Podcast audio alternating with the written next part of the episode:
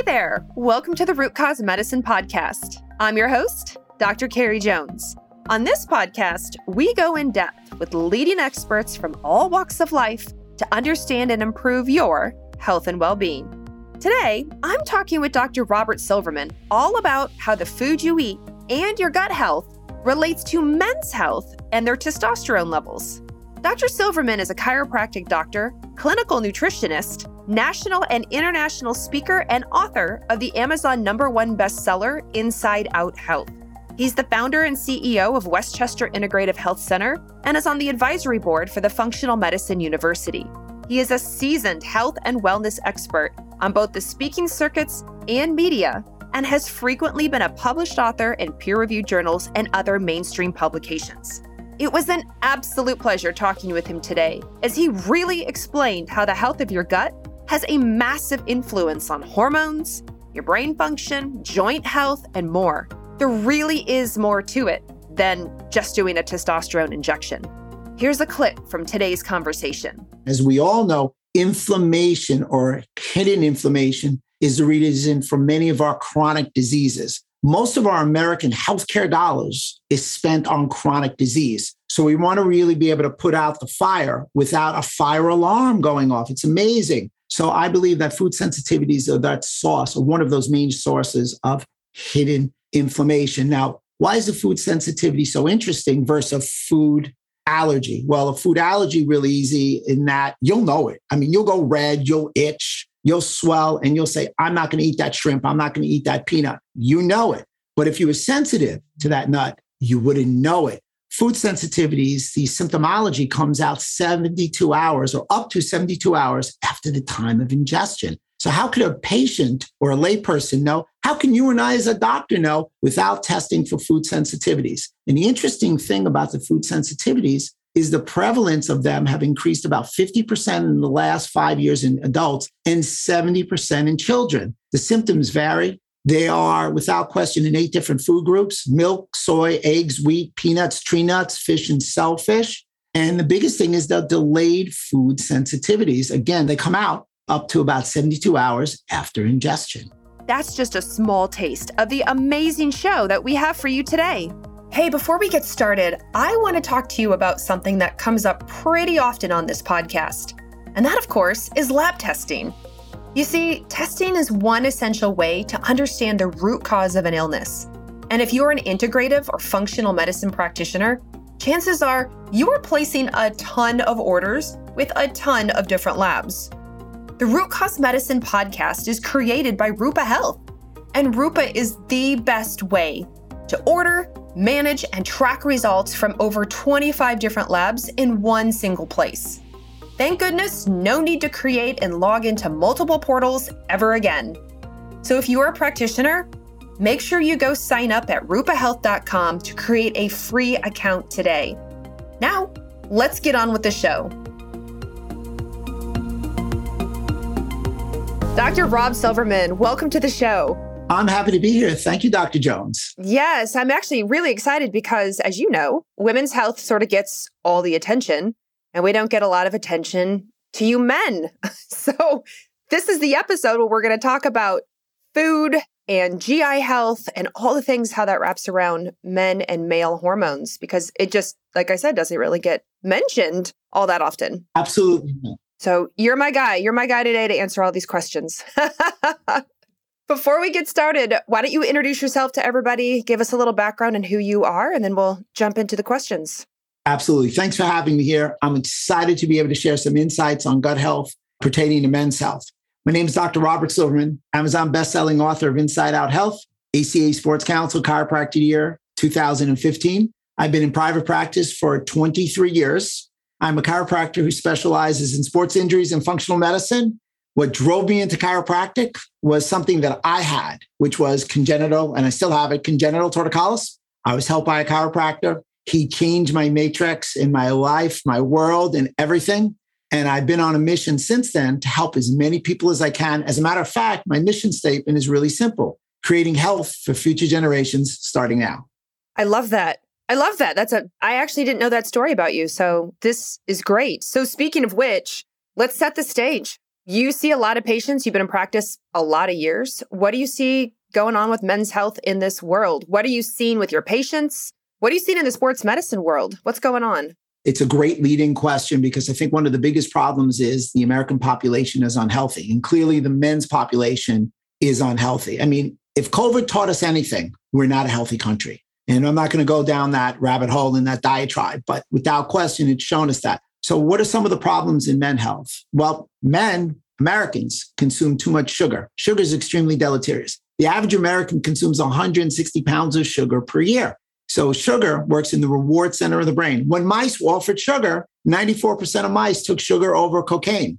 In addition to sugar, we as a population, men are still included in that population, we consume too much wheat. The average American consumes 146 pounds of wheat per year. So when you combine those two factoids, we as an American are almost eating a pound of wheat or sugar per day. No bueno. Caloric sweeteners to the tune of 142 pounds and most people now are suffering from joint pain, back pain, musculoskeletal problems. You couple that with the overuse or the overexpression or overusage of antibiotics. I think it's 37 million pounds of antibiotics to use a year. And we as a population get 30 of them in our livestock. That equates to like 270 million prescriptions per year in humans and over 50% of all hospital patients receive antibiotics. They're extremely ruinous to our overall gut health. They blow our guts up. We lose all these different vitamins like calcium, B vitamins, and vitamin K. So, unfortunately, when you say about men's health and where are we, we're just not that healthy as a population and not that healthy as in, in a men's population. And yet everybody just wants to focus on testosterone, right? When we talk about men's health, it's that's the, that's it. If it's not the prostate, it's the hormone testosterone. So I want to talk about that as it relates to everything you just said diet and gut health. So let's tie that together. How is everything you said, the wheat, the sugar, everything, the fried, the bad oils, the alcohol, how is that affecting men's health specifically? Well, Hippocrates once said, all disease begins in the gut. Alessio Fasano, over 2,000 years later, said, all disease begins in the leaky gut. So there is my lead in. The problem is our guts are leaky, and we can go into a tremendous amount of detail in that. But the foods, you mentioned a few of them, alcohol, people don't realize it. I know it feels good, it tastes good. I happen not to drink, but alcohol is extremely damaging to your gut lining. In addition to that, other foods like gluten. Mm. Gluten means glue, it sticks to your intestinal tract. There's been studies that shown that even if you have celiac disease, you're allergic to a protein in gluten, non celiac sensitivity or gluten sensitivity. About four out of 10 people are sensitive to gluten. Whether it's in remission or you're perfectly theoretically healthy, your gut will be adversely affected and produce inflammation under the consumption of gluten. So, gluten's a problem. And a lot of things grown in non organic soils because of something called glyphosate. Glyphosate is inside something called Roundup. The World Health Organization has called Roundup a cancer causing problem. And glyphosate is a major issue. Glyphosate is the world's biggest antibiotic, if you will. Now, the problem with glyphosate also is it's something called, not to get technical, haptenation. So you take this protein and it grabs a chemical, you combine the two, and you're really down a slippery health slope. Other things you may want to avoid in foods would be dairy. Mm. I know everybody hates when I say that. They go, oh my God, I got to get you right. You just said it. Cheese. Well, I'll tell you that. I feel your pain. Cheese is really tasty. The milks, the alternative milks, we can do without that cheese. The vegan cheese just isn't cutting it. But let's be real. We're the only species that eats another species' milk. You don't see any goats eat cow milk, etc. We are the only species that are eating that specific kind of uh, protein. Interestingly enough, some other things that are a problem, like I said earlier, is excessive amounts of sugar and you're really looking at lectins and agglutins and food colorings and gums, all the emulsifiers and additives, all extremely damaging to your overall gut health, which leads you down a path of food sensitivities, ultimately to immune system issues. And hopefully we'll get to it that awful or fabulous, if you want to look at it, gut to brain axis. Actually, let's go back to the leaky gut thing before we get to the food sensitivity, food intolerance. For some people listening, that might be a new concept to them. And it might, I mean, it, you and I being in the industry, we understand when we say leaky gut, we don't literally mean like a hose with holes in it. But can you explain to somebody what is the concept of leaky gut? Absolutely. You know, our gut 80% of our immune cells are in our gut. It's where our macro and micronutrients are absorbed. Our gut, when we refer to it, there's a small intestine and a large intestine. The small intestine is sort of a misnomer. It's really long. It averages about 22 feet and it varies in most people between 20 and 52 feet. That said, the gut is a single layer epithelial cell that has the thickness of a wet paper towel. I like to refer to that small intestine or that gut lining as the screen door. Mm. So when we have a screen door in the summertime in New York, where I'm from, and we open it up, if the screen is in its pristine condition, air goes back and forth and nothing else gets through. That's how a gut is supposed to uh, work. That's how it's supposed to perform. However, when that screen door has holes in it, flies and other insects are able to get through. Not really something that we want. The same thing happens in the gut. When that screen door has a hole in it, that refer to the idea of leaky. Certain larger undigested food particles, bacteria, viruses, and the such leak through, cascading inflammation. So we want our gut in its pristine condition. Unfortunately, the concept of a leaky gut refers to the idea of it being too permeable, even though it's supposed to be semi permeable. I think that's the best explanation I've ever heard. I think that gives a great visual for everybody who's listening going, The screen door works. The screen door works. The screen door works. So now tie that to food sensitivities, food intolerances. How does what is that and how does somebody are you born with those? Can you go on to develop them?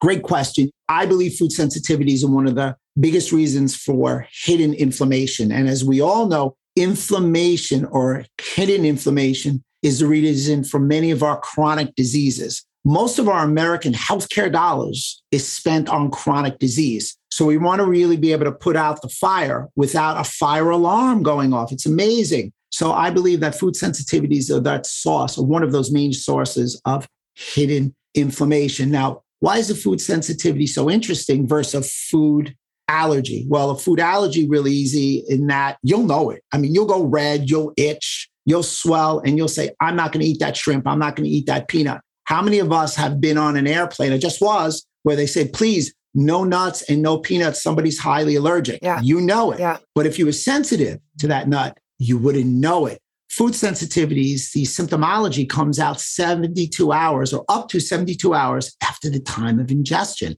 So, how could a patient or a layperson know? How can you and I, as a doctor, know without testing for food sensitivities? And the interesting thing about the food sensitivities is the prevalence of them have increased about 50% in the last five years in adults and 70% in children. The symptoms vary. They are, without question, in eight different food groups milk, soy, eggs, wheat, peanuts, tree nuts, fish, and shellfish. And the biggest thing is the delayed food sensitivities. Again, they come out up to about 72 hours after ingestion. Which can make it really difficult. Let's say somebody is eating well let's say they're eating something every day as opposed to just eating it occasionally. Like let's take let's go back to our cheese example. Somebody's like i like cheese. I have it occasionally.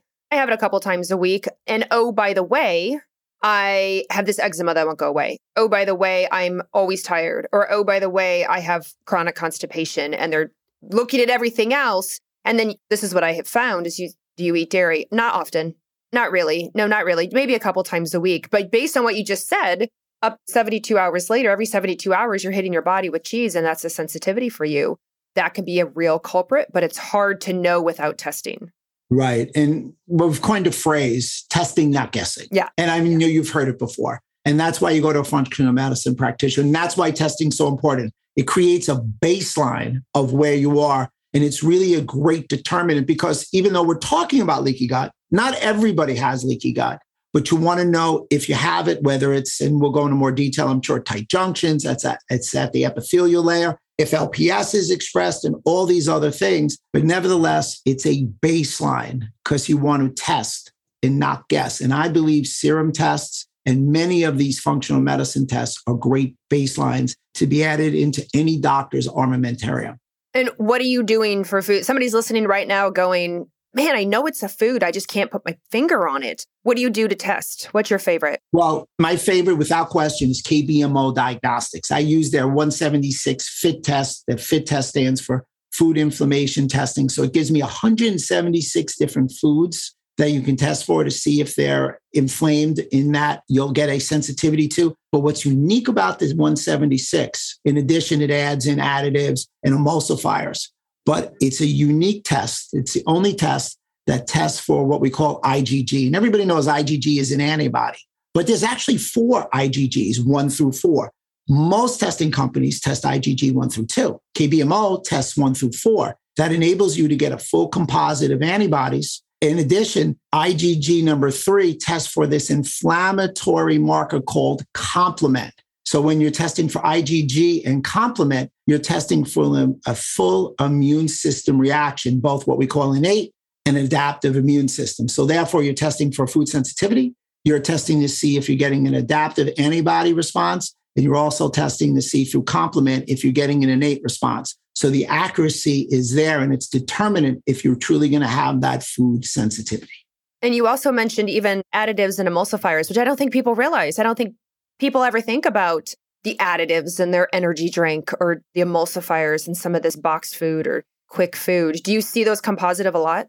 I see them come positive an awful lot. As a matter of fact, studies have shown that the emulsifiers actually create a change in the microbiota that stimulates inflammation and damages the gut. So, if anything, I think they're one of the hidden gems, or if you will, the secret sauce to test for. People understand that if they have a food sensitivity, but they, like you said, which was a great acknowledgement, that they don't realize that these additives and emulsifiers are key elements. And we get them in all our foods. 67% of the American diet caloric intake is due to ultra processed foods. And one of the biggest things in the ultra processed foods is additives and emulsifiers. Jack LaLanne, chiropractor, 1936 once said, if man makes it, I won't eat it. Oh. And that's my diet to start with for everybody.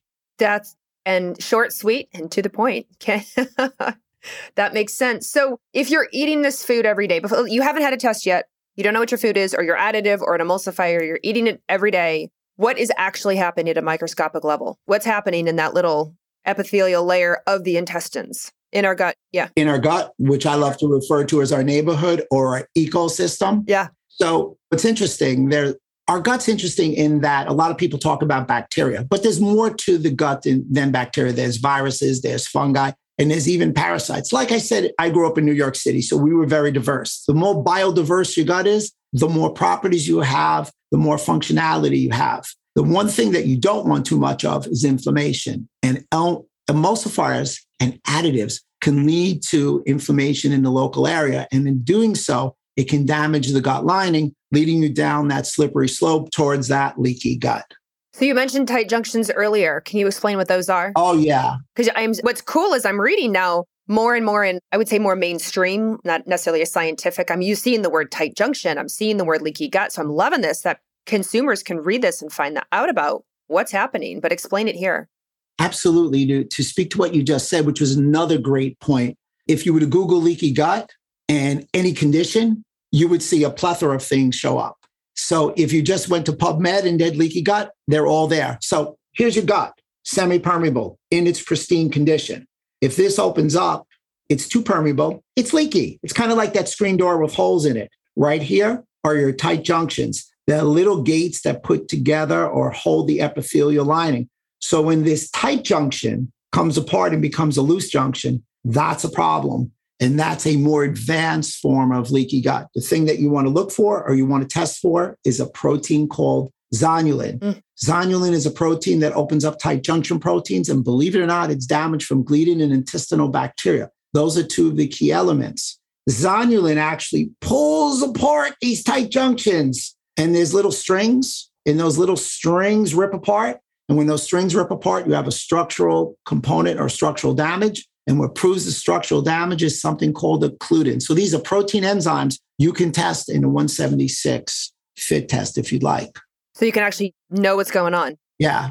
Zonulin, interesting, is a protein synthesized in the intestinal liver cells. It's the only reversible regulator of intestinal permeability. Elevated levels of zonulin are listed with a litany of unhealthy diseases like rheumatoid arthritis, multiple sclerosis, obesity, adult glucose intolerance, autoimmune, type 1 diabetes, and non alcoholic fatty liver, to name a few. So, without question, you want to really keep zonulin levels down. As an FYI, COVID has been shown to elevate zonulin levels. Therefore, COVID 19 has shown to increase your incidence of leaky.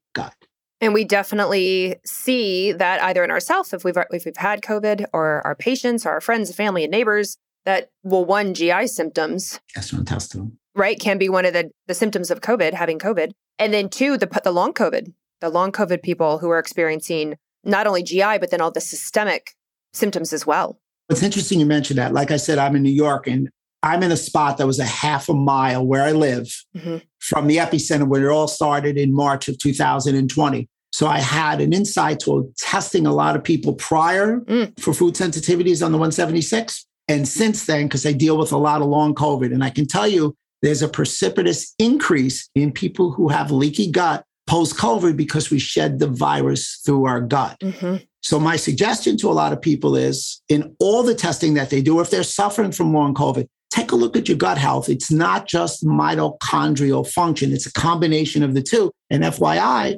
mitochondria's origins are from bacteria and they have an interconnection with the gut, and mitochondria works with the innate immune system. So you really have that tie and link right there. So I want to go back to the symptoms actually, because I think, and you may agree, just seeing so many patients, again, the focus is on men's health. So men come into the office they don't know that they have leaky gut, but you're listening to their story thinking to yourself, oh, wow, I bet you have leaky gut, gut inflammation. What are the symptoms they're coming to you with? I mean, is it always, doctor, I have gas, I have bloating, I have diarrhea, I have constipation? Or is it the big hitters like rheumatoid arthritis or non alcoholic fatty liver disease or these big ones? Or are there things in between? You've got all the above and the things in between. So, again, yes, you hit the nail on the head. Do you get gas and bloating after you eat? If you say yes, you probably have a gut problem. Do you mm-hmm. get brain fog 45 minutes after you eat? Yes. Well, we know that gut on fire means brain on fire. Mm-hmm. There's no pain fibers in your gut. So that's why you have gas and bloating. There's no pain receptors in your brain. That's why you get brain fog. The nerve conduction is dimmed. But there's also some things. If you're struggling to lose weight, if you have an autoimmune disease, like you mentioned,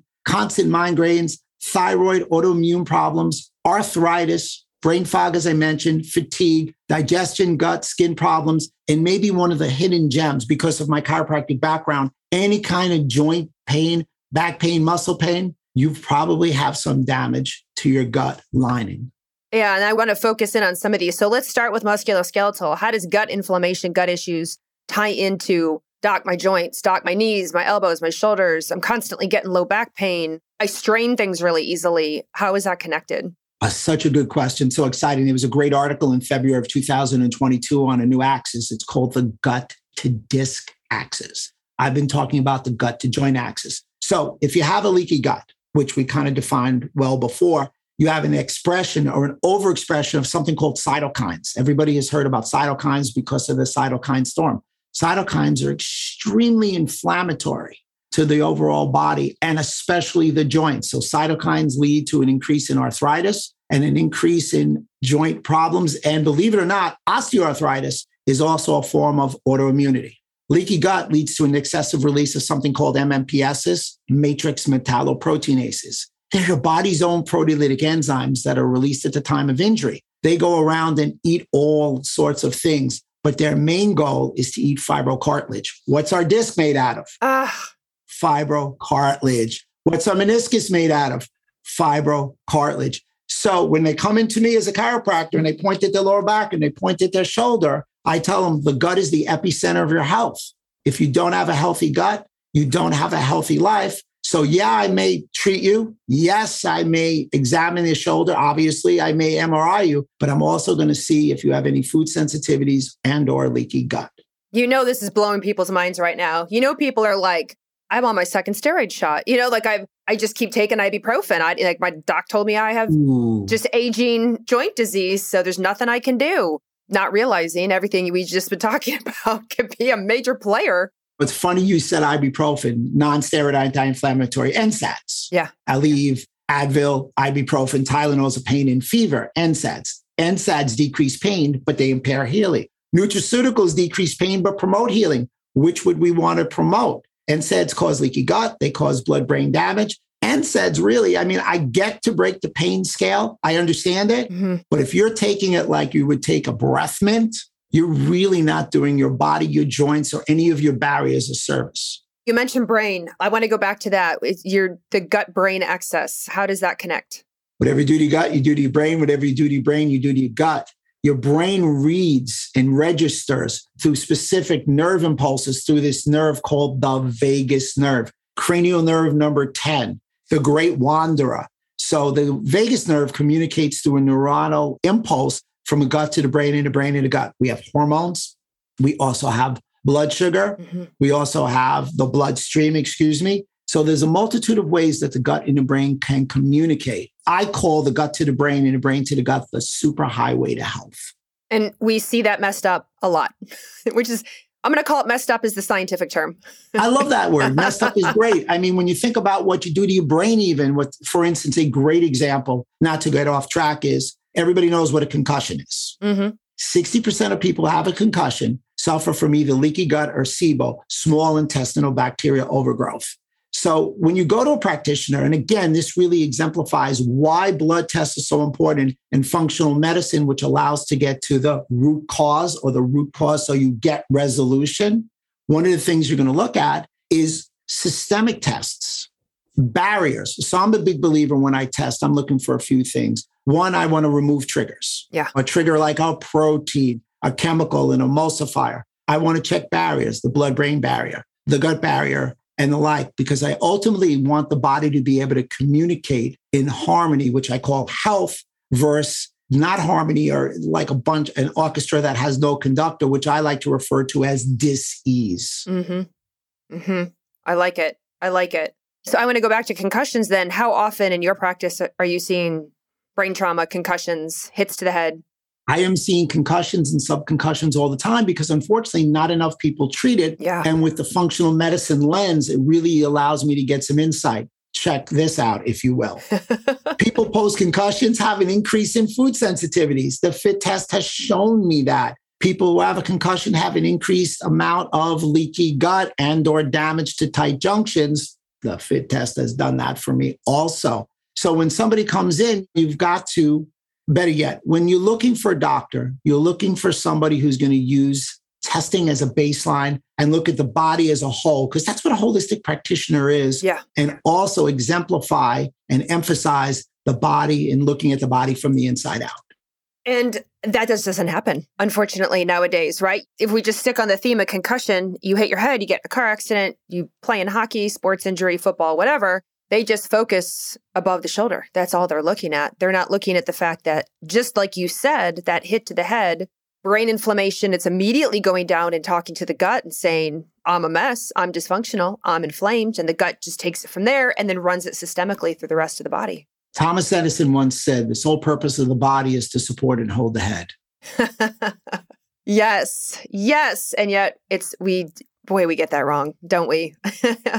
Unfortunately. Unfortunately. Unfortunately. What about hormones? I mentioned testosterone at the very beginning. When it comes to men's health, it's like they check a total testosterone and it's borderline low or outright low. And next thing you know, you're getting testosterone injections. How did food and gut health impact the way you produce testosterone? Well, here's your 35 foot view. And it was very interesting. I called up about 10 of my friends and said, Hey guys, does gut health have any impact on testosterone? And they were like, I think so. So you posed a fabulous question today because many of the practitioners weren't sure about it because we don't discuss it enough. And of course, as I said, it would take a female practitioner to mention to all male practitioners, guys, this testosterone thing, do you think maybe you should look at the gut health? 35,000 foot view. Gut health and hormones testosterone being a hormone are interconnected. Mm. It's something that's paradoxical in, in its term. It's called a GELDING ther- theory. Mm. Gut endotoxin leading to a decline in gonadal function. You know what that means? Essentially, gut health and damage to gut health leads you down a path of decreased testosterone. Because if you've got a compromised gut and you release something called LPS, lipopolysaccharide, which holds gram negative bacteria on the inside of the intestinal wall. And when that gets through, it hangs on the outside of the wall. Hope everybody got that. Mm-hmm. And it gets through into the bloodstream. It's called an endotoxin. This endotoxin attaches to the testes and causes a decreased production in testosterone. So the takeaway is your gut health is critical for good quality testosterone. You don't know how many guys I have here. It's big. Oh, well, I want to, I'm 50 years old. I want my testosterone to go up. I want to feel strong and lift weights and you know, all that kind of stuff. And be better suited than taking a synthetic hormone. They probably be better suited testing to see if they have a leaky gut and or expression of endotoxin because that would be a quick full fix. I'm sure just by their story, their symptoms, by looking at them at this point, having seen so many patients over the years, you can just call it. Obviously, you're testing, but I'm sure you're looking at these men going, no, I know what's going on with you. Well, I think you're alluded to the fact that they may be a little corpulent. yeah. Yep. Fat cells are depositories for toxins. They're also depositories for inflammatory marker. IL 6, a great blood marker, gets released and stored in fat cells. And when you have an increased inflammation in your gut, remember now you have a pro inflammatory arena in your gut. You're going to have more incidence of leaky gut, cascading down lower testosterone. So for me, again, the gut is the epicenter of your health. It's a great choice to start looking at for vast different things. It's not the end all, but it's probably at least the starting point. So, speaking of which, and I don't mean to generalize when it comes to men's health, but other than foods, what other habits do people have that are worsening their gut health? Like everything from maybe stress, we've mentioned alcohol, medications. I'm sure you're seeing men on mm. proton pump inhibitors for heartburn, things like like what else? If somebody's listening going, all right, besides food, what else should I, what else affects my gut? Oh. What list would you give them besides just saying yes? the list is long. Yeah. and I'm not going to just say yes, I hear you. So things that we mentioned before, antibiotics, the nuclear weapon, acid blocking drugs, PPIs, you're supposed to take them for four to six weeks over the counter. They take them for four to six decades. Oh, yeah. NSAIDs, heavy metal exposure. And I mean, we should talk about that for like hours on end. Yeah, let's. Yeah. What an issue. Environmental toxins to piggyback on that. We mentioned concussion, cesarean bursts with the ladies with the staph aureus on the skin, liver toxicity. Remember, the liver and the gut are bidirectional. Gut dysbiosis and leveling of good and bad bacteria. You need 85% good bacteria not to have gut dysbiosis. It's not 51% and you win the presidency. It's weird. Food sensitivities, which we delineated before, yeast and bacteria overgrowth like candida, chronic stress, sleep deprivation, chronic inflammation. Some of the things that we mentioned before, you really highlighted alcohol, yeah. gluten, dairy, sugar, artificial sweeteners. And let's say it again food additives and emulsifiers. Eh, can you? I just want to, we didn't talk about this before, but sleep. I do want to hit home on the importance of sleep. I feel like a lot of men are up late for whatever reason. They're up late working, they're up late gaming, they're up late being new fathers. And I understand that, but just explain one more time to everyone listening why sleep is so important. Well, it was interesting. There was a study that came out last night that said we, instead of needing eight hours, we have a bare minimum of seven good quality hours of sleep. So I wear a lot of wearables and detectables to see the quality and the amount of sleep I get. In essence, sleep is the time to rest and recover. I mean, if you've ever seen a busy highway and you need to do repair on the highway, you need no traffic. So you mm-hmm. need to rest and recover and sleep is that critical element. As a matter of fact, for the gut to brain axis, your brain goes to 40% of its size when you get good quality sleep and squeezes like a sponge all the metabolic waste out. Which I don't think people, we were never taught this. No, we were not. I mean, you and I were taught this in school, but like just the average American listening is never taught any of this stuff. You know, we're taught you should sleep, you need sleep. But if we knew the why behind it, if somebody listening is like, I had no idea, that's when you repair. That's when my brain squeezes out all the metabolic crap. I didn't know that. The light bulb has ruined our ability to sleep because people knew before the light bulb, it was dark, we go to sleep. It's light, we get up and we eat. Mm-hmm. And also, we work within that circadian rhythm mm-hmm. in that when it was light, we ate, and when it was dark, we didn't eat anymore. So they knew the light bulb, you can turn the light on and you can stay up all night, yeah. other than if you live in, let's say, Alaska. and people do too, right? They're on their phones, they're on their devices, their TV, they're, oh, and especially during the pandemic. I mean, just the amount of TV watching, episode watching. The joke was just Netflix all night long because you had to stay at home. The work from home thing was new. And I just, so many of my neighbors and friends were like, oh my gosh, I didn't go to bed till one or two in the morning. I just kept watching all these episodes I never had time to watch before. I said, Well, you're yeah. screwing up your rhythm. I get it, but come on. binge watching will do it to you. There's a lot of good stuff out there to binge watch. That is, and then you add social media on top of it. You're just scrolling and flipping through. Late at night, you're getting that bright light from your phone, messing with your brain. And it's recipe for disaster. Without question. They've got you've Yeah. you know, one of the things if we had to give a lifestyle hack would be put the phone down a half hour to an hour before you go to sleep. Get rid of that blue light. Without question. Yeah. Don't fall asleep to the TV. Yeah, uh, here, here. I fully agree with you 100%. Well, as we wrap this up, given that this is the Root Cause Medicine podcast, and we have talked about so many practical, tactical things, which I absolutely love, but I kind of want to just leave everybody with what are one or two of your favorite pieces of advice, suggestions, things to consider when it comes to food sensitivities, food intolerances, gut health, and just men's health? But without question, change your lifestyle. Mm. Understand that it's diet, exercise, and mindset. But I'll give you a couple of acronyms to remember on foods that you definitely want to avoid because you can't outrun a bad diet and Yeah. you can't out supplement a bad diet. Yeah. That said, GPS, GPS, no gluten, no processed food, no added sugar. Take care of your DNA. No dairy, no nicotine, no artificial sweeteners. And one last thing, avoid vegetable oils. Mm. Vegetable oils are not vegetables, they're seed oils, and they're used most commonly in restaurants. So, everybody after today, please, whatever you do, become allergic to vegetable oils and make them cook with something else. And lastly, go test and see if you have a food sensitivity or a leaky gut, because the gut is the epicenter of your health. Brilliant. Absolutely brilliant. Tell everyone where they can find you. Where can they find you? They can find me on Dr. Rob Silverman website and all the social media, Facebook, follow me and Instagram. Love it. Fantastic. We will have those links down below in the show notes for everyone too. Absolutely. And if you want to test, try to test KBMO Diagnostic, ask for James White, tell him I sent you, and reach out to me. I'd like to see your results. I love it. That's fantastic. Thank you so much for being on the Root Cause Medicine podcast today, Dr. Silverman. I appreciate it. And I love everything you said because it was just so clear, straightforward, great analogies, and honestly practical to implement. Thanks so far much for having me. Just remember, Jim Rohn once said, a real fav of mine, take care of your body. It's the only place you have to live. Oh my goodness. Thank you so much for listening to today's episode. I have one quick favor to ask before you go. If you loved today's conversation, would you mind leaving us a review on whatever podcast platform you're listening on right now? My whole goal is education. So, positive reviews are actually the number one thing that help new people discover the show. You're amazing. I so appreciate it. And I'll catch you on the next episode.